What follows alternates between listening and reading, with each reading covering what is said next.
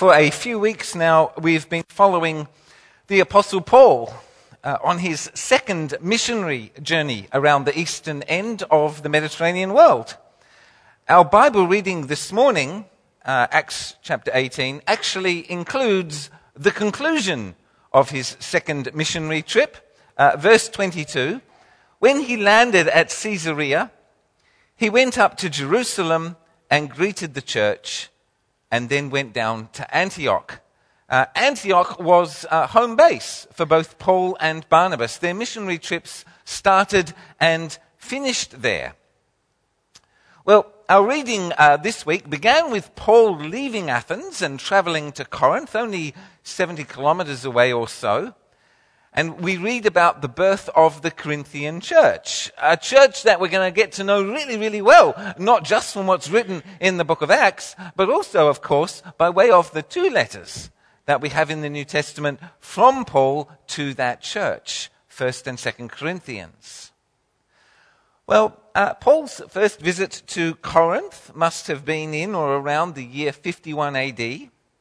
At that point in time, Corinth was a young and vibrant city, a rich trade city with two ports, one facing east, the other facing west. And it was extremely cosmopolitan. Uh, Romans, Greeks, Syrians, Egyptians, Arabs, Asiatics, as well as a sizable Jewish population with a substantial synagogue. Uh, whereas Athens, as we heard last week from Tom, whereas Athens was small and intellectual and religious, Corinth was big and brash, fashionable and fast-paced.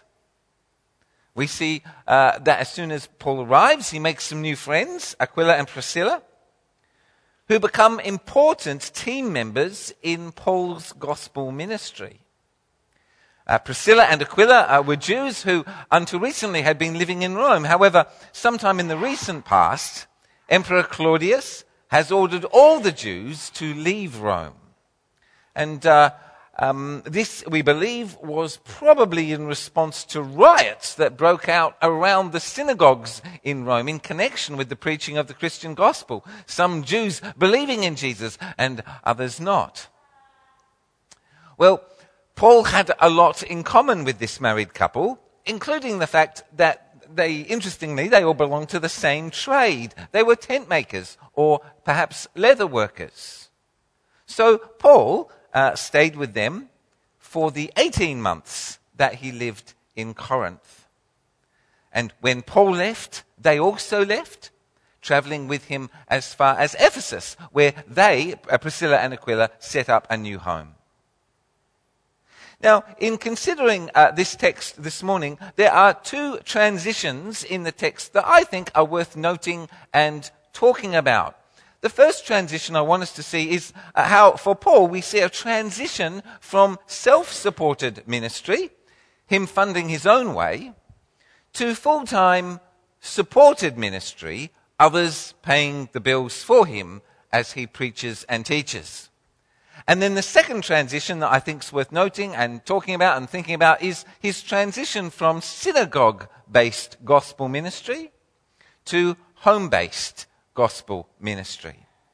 So let's uh, think about the first one, the transition from self-supporting gospel service to full-time supported gospel service. In other words, before Silas and Timothy arrived in Corinth from Macedonia, verse five, before that we can see that Paul worked uh, six days a week in the tent-making business, paying his own way, supporting himself, so that he might, on the Sabbath, be able to go in and do gospel ministry free of charge.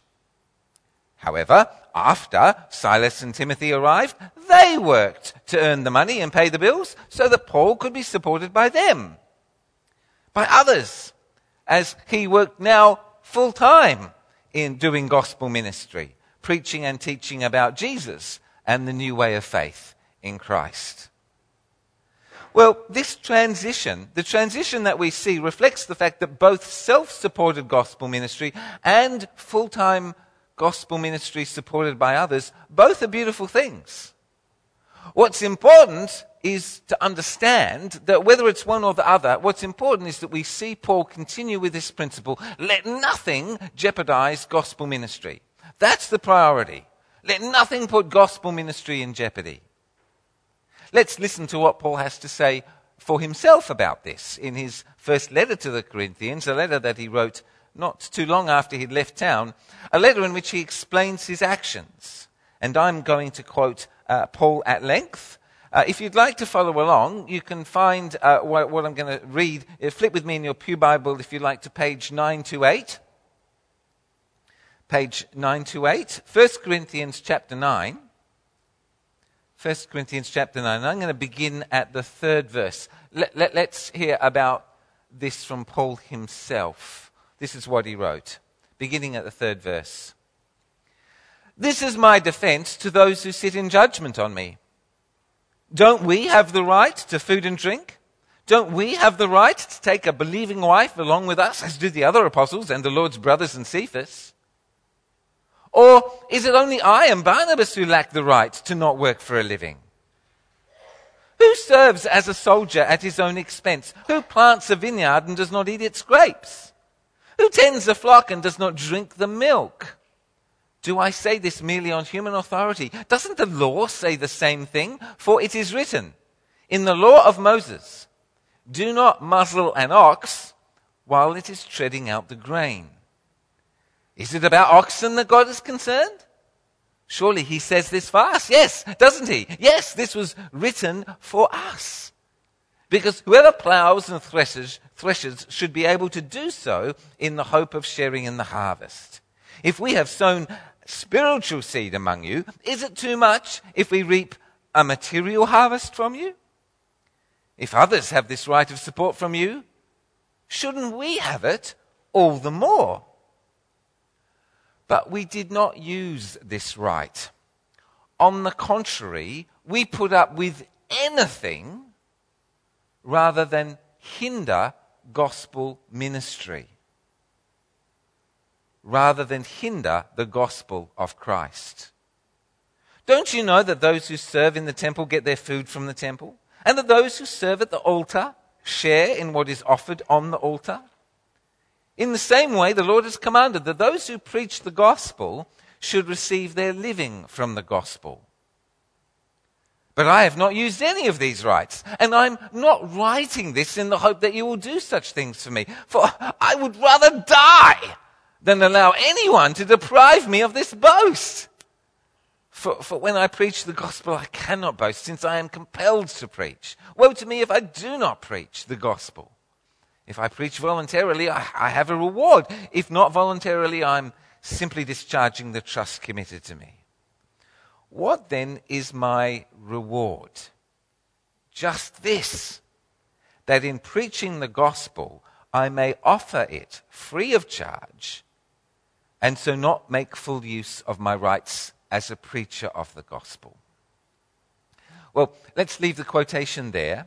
As you will have noticed in that passage, Paul is quick to defend the notion that those involved, involved in pastoring congregations can do so in the expectation of being supported in that work. He he's utterly defends that. It's not wrong to take up a collection.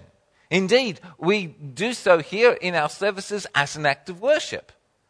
And out of that collection comes the wages of gospel workers, as well as support for the poor.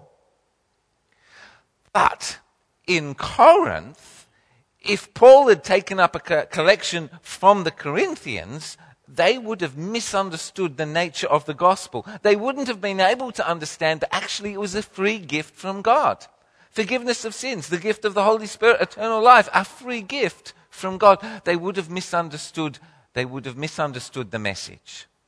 So one way of articulating that principle is let the method match the message. Or, let nothing hinder gospel ministry. Now, as for Paul, back in the days when he was called Saul, and before he became a Christian, as a young bloke, he would have understood, because he knew he wanted to prepare for ministry, and he wanted to be a Pharisee, the strictest of all of the, the Judaic sects, and he knew that he was expected to have a trade qualification. so that he could preach the Bible, the law of Moses, without being supported by others. So, as a boy or as a teenager, he learned how to work with leather, and most probably also the waterproof goat hair cloth his hometown was famous for. And he, he took up a trade so that he could offer his services as a teacher of the law free of charge. Well, again, and hopefully not laboring the point, I want us to understand that both self-supported ministry and full-time supported ministry are both right and good. We just need to see and understand what's needed in each context so that ministry can happen in a way that's most effective in different places and at different times. And what I think is truly remarkable, incredible really, is Paul's flexibility. He is able to change strategy very quickly without worry or fretting, without being derailed by any sense of entitlement or concerns about what's fair. His flexibility is, I believe, an extremely important and lasting lesson, an example for the churches in all the ages. Today, uh, Paul's approach to ministry Uh, in Corinth has given rise to a technical theological term, and that term is tent making. And that technical term, tent making ministry or tent making, has nothing to do with making tents. Rather, it refers to Christian workers who work full-time or part-time in non-church jobs, so to be self-supporting in church-related work, either in the evenings or on the weekend.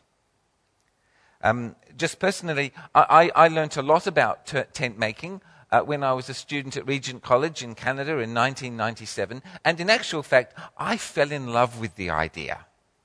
Um, I, I learnt, for example, that even though there are perhaps two billion Christians in the world, we cannot afford, we just can't pay the bill for reaching the non-Christian world if we only use full-time supported Christian ministries. We'll never do it. The Muslim, Hindu, Buddhist world, it's growing too fast.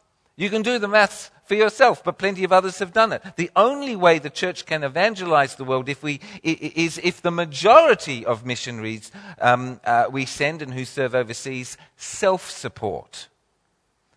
So vets, agricultural scientists, doctors, nurses, architects, geologists, oil and gas and mining people, lawyers, E L S R teachers, accountants, et cetera, et cetera, et cetera.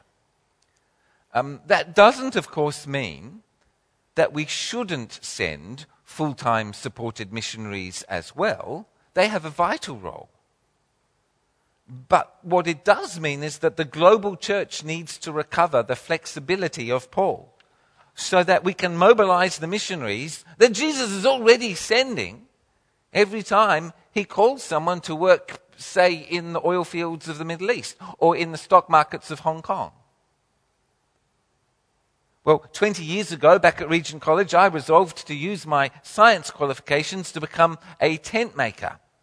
Returning from Regent College, I decided to get a part-time job in science, or maybe um, a, a slower-paced full-time job in science, so that I could be self-supporting in what I really loved, which was talking to people about Jesus and teaching the Bible. Actually, that never eventuated. It never happened. Uh, it, it wasn't God's plan for my life, or at least it hasn't been so far, because in the twenty years since, in one way or another, I've been in full-time supported Christian service ever since.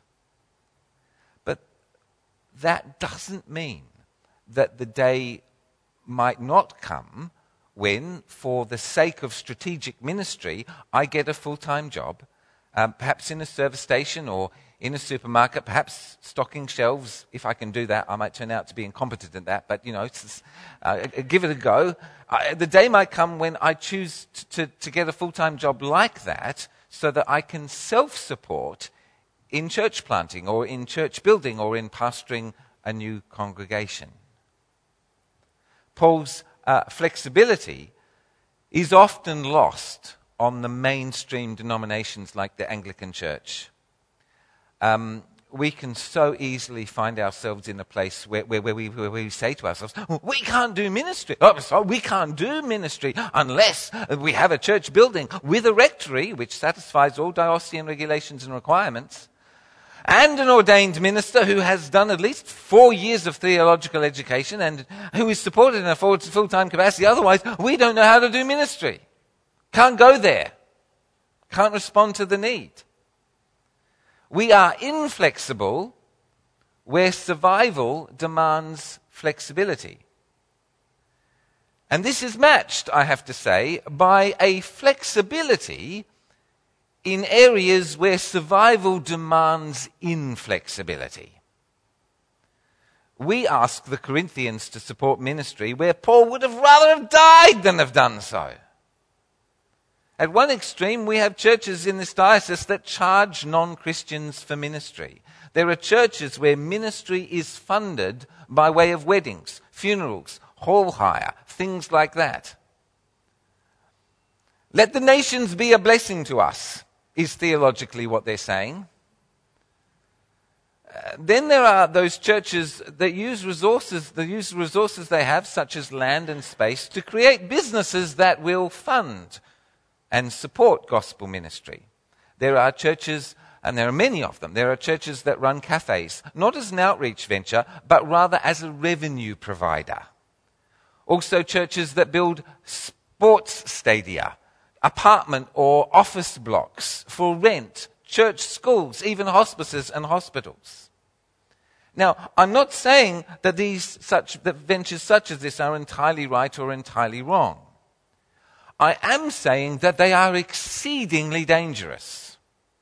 For a church to have a revenue stream that is utterly disconnected from healthy gospel ministry is a very dangerous thing to set up. Very dangerous. Okay, to be sure, Paul's tent making meant generating an income stream, indeed from Christian and non-Christian Corinthians, in order to support ministry. But there, there was no conflict. You wanted a tent, you bought a tent, you got a tent.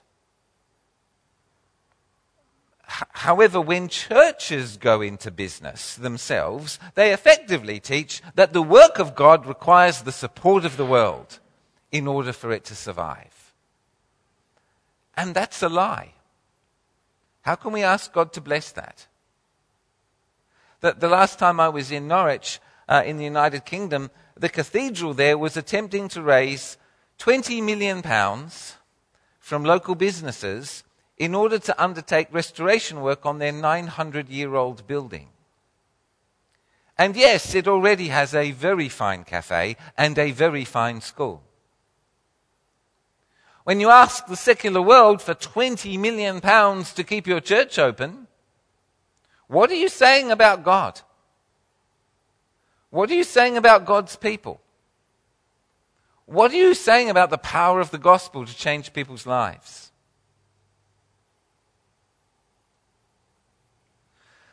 Well, the second transition that I'd like to talk about is uh, Paul's transition from the synagogue as the place of gospel ministry to the home. Uh, in other words, at the start of his time in Corinth, Paul was preaching in the synagogue. At the close, he was preaching in the homes, and especially within the home of Crispus, Crispus, the synagogue leader. And, well, we, we've already seen, and we're going to see it time and time again, uh, as we follow Paul, we see that when he visits a new town, he always starts off presenting the gospel in the Jewish synagogue. In Paul's day, that was the first, obvious, logical place to begin in terms of presenting the gospel. After all, the gospel is a Jewish message for Jews. First for Jews, then after that for Gentiles. It's a, it's a Jewish message about a Jewish Messiah. The gospel message from this perspective is, is basically that the hopes and dreams and expectations of the history of the nation of Israel find their fulfillment in Jesus of Nazareth, who is the promised Son of David, King of the world, Messiah. And, and therefore, when Paul uh, goes into a synagogue, he preaches effectively from two texts. He preaches from the history of Israel as seen in the prophets and the Word of God. Jesus is the fulfillment of Jewish history, just as the prophets have foretold. Um, the synagogue for Paul and his team was the first and best open door for effective evangelism. But, as we've seen here, and also we'll see again town after town, it isn't long actually before the gospel, before the, the synagogue door closes. The synagogues were all closing their doors to Paul. In Thessalonica, Paul got three Sabbaths in a row before the synagogue rulers chucked him out. In other places it was shorter, in some places it was longer, but they all did it. And even before Paul and the other apostles died, the synagogue door had closed as a place where gospel ministry was welcome. And it's been closed for twenty centuries. It's been closed. It's been closed ever since. Today, Christians are not welcome in synagogues um, uh, if their reason for being there is to present the gospel of Jesus Christ. So, so, so what do you do when a gospel door closes to you? Well, you actually you look for another one. That's what you do. This is what Paul shows us. He finds another one. And the, the, the open door that Paul found was the front door belonging to Crispus. Okay, so we can't preach and teach in the synagogue. Where can we go? Where can we do this work? We can do it in people's homes. And in New Testament times, overwhelmingly, churches met in people's homes. Church in Ephesus, for example, was going to meet in the home of Priscilla and Aquila, uh, who had moved with Paul to Ephesus. There they stayed. I, I suspect uh, I suspect that in most cases, these were the homes of, of quite wealthy people, that, that Priscilla and Aquila were people of means. And as part of their house, such as Mary, the, the mother of John Mark in Jerusalem, the, these were houses where they had halls or dining rooms that could easily accommodate a hundred or so people. Now, these were houses that had, had at least one room the size of this room. But in other places, perhaps when there weren't such homes available to them, you know, Paul moved from the synagogue to perhaps a public lecture hall or the marketplace or indeed on board ships and open spaces as well as homes, just as Jesus ministered too in synagogues, marketplaces, homes, open spaces, on board ships and, um, and so on and so forth. Uh, Paul is copying Jesus in his flexibility. That's what's making him flexible. Well, once again, when we consider our time and space, where are the open doors for us to do gospel ministry? Um, at the beginning of the nineteen nineties, uh, the team at Holy Trinity Brompton Church in London discovered something that lots of churches were discovering. And what they were discovering was that people no longer accepted invitations to a church event that was held in church. You know, was a famous evangelist visiting town? Did you want to take your non-Christian friends and family? Well, by the early nineteen nineties, people just saw you coming and said, thanks but no thanks. No, look, Stephen, I, I know that you're really into this church thing, but that's that's not me. I don't want to come, thank you, no. Um, however, the team at Holy Trinity Brompton, and they weren't the only church in England to discover this, that the church in Holy Trinity Brompton discovered to their amazement that a great open door lay open before them in the shape of an invitation to a church event if and only if it was held in somebody's home. Oh, you're, you're doing an Alpha course in your house, at home. Oh, and dinner is included? And I can have a glass of wine. That's okay. That's great. And it's free. Um, and I can ask any question I want to. And I won't be pressured to convert at a moment's notice as the band plays Come Just As You Are One More Time. Well, actually, well, maybe okay, all right, yeah, I'll come to the first one, see what it's like. And the recipe worked. In nineteen ninety-eight, over ten thousand Alpha courses were being run across Great Britain, mostly in homes. Today, worldwide, the course is running in one hundred sixty-nine countries by way of one hundred twelve languages, with twenty-nine million people having completed an Alpha course somewhere. And without question, the Alpha course was a key component to a significant spiritual revival, which occurred in Britain in the nineties and the, the, the early two thousands. Millions of people have come to faith in Christ through the Alpha course. But, I'm sad to say, I think it's had its day. I think the door is closing and may already be closed. I've, I, you see, I've been a leader on an Alpha course five times, twice in Victoria, three times in Western Australia, and I've seen people come to faith in Christ through these courses in small numbers. But for me personally, you know, I've had absolutely zero success in ever getting any non-Christian family or friends to actually come to one with me. And, and that's because they see me coming. Um, yes, it's in the home. Yes, they can have a glass of wine. Yes, they can ask any question they want. But actually, they know that I'm just trying to convert them, because I am. Uh, when I was a curate in Victoria in the late two thousands, most Christians I knew expen- experienced essentially no success at inviting non-Christian adults to any Christian event, whether or not it was in a church, or a home, or a cafe, or a pub, or wherever. Uh, for one home-based course that uh, I helped run, Christianity Explained, um, uh, over three hundred adults connected loosely to our church. Over three hundred adults were invited, and one person accepted. And uh, so she, me, and one other person, we did Christianity Explained together. And at the end of it, she didn't become a Christian. Although I heard from mutual friends that years later she did come to faith in Christ. Um, that was a lot of work for very, very little, very little gain. However, here's the interesting thing. In those same years in Victoria, every week I spent four hours in two local state primary schools as an invited guest, as a C R E teacher, Christian Religious Education. And I taught every week about eighty children the basics of the Christian faith, who Jesus is, what the Bible says, what Christians believe, and why.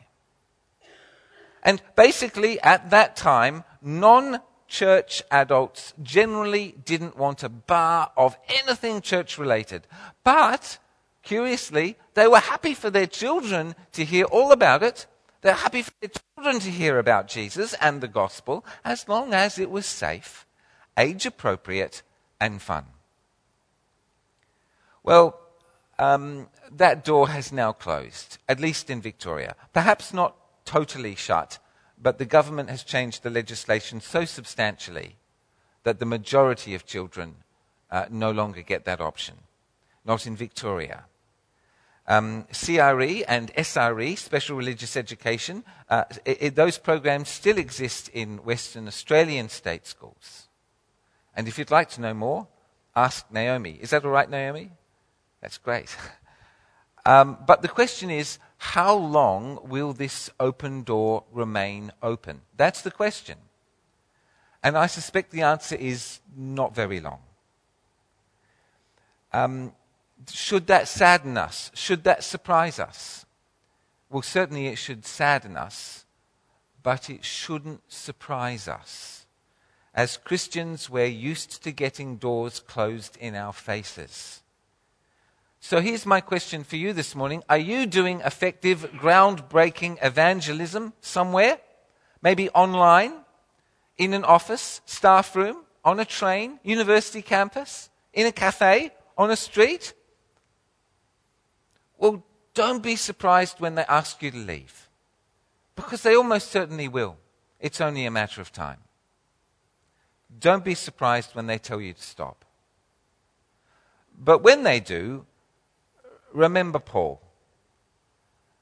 Paul's example is helpful, indeed essential. We must, like him, remain incredibly flexible. A door shuts? That's okay. There'll be another one opening somewhere soon. But we will need God's help to see it. Well, Paul offered himself uh, in the New Testament to subsequent generations of Christians as a template to be copied just as he copied Christ. What I'd like us to see today is his flexibility in terms of both funding ministry as well as finding places to do ministry.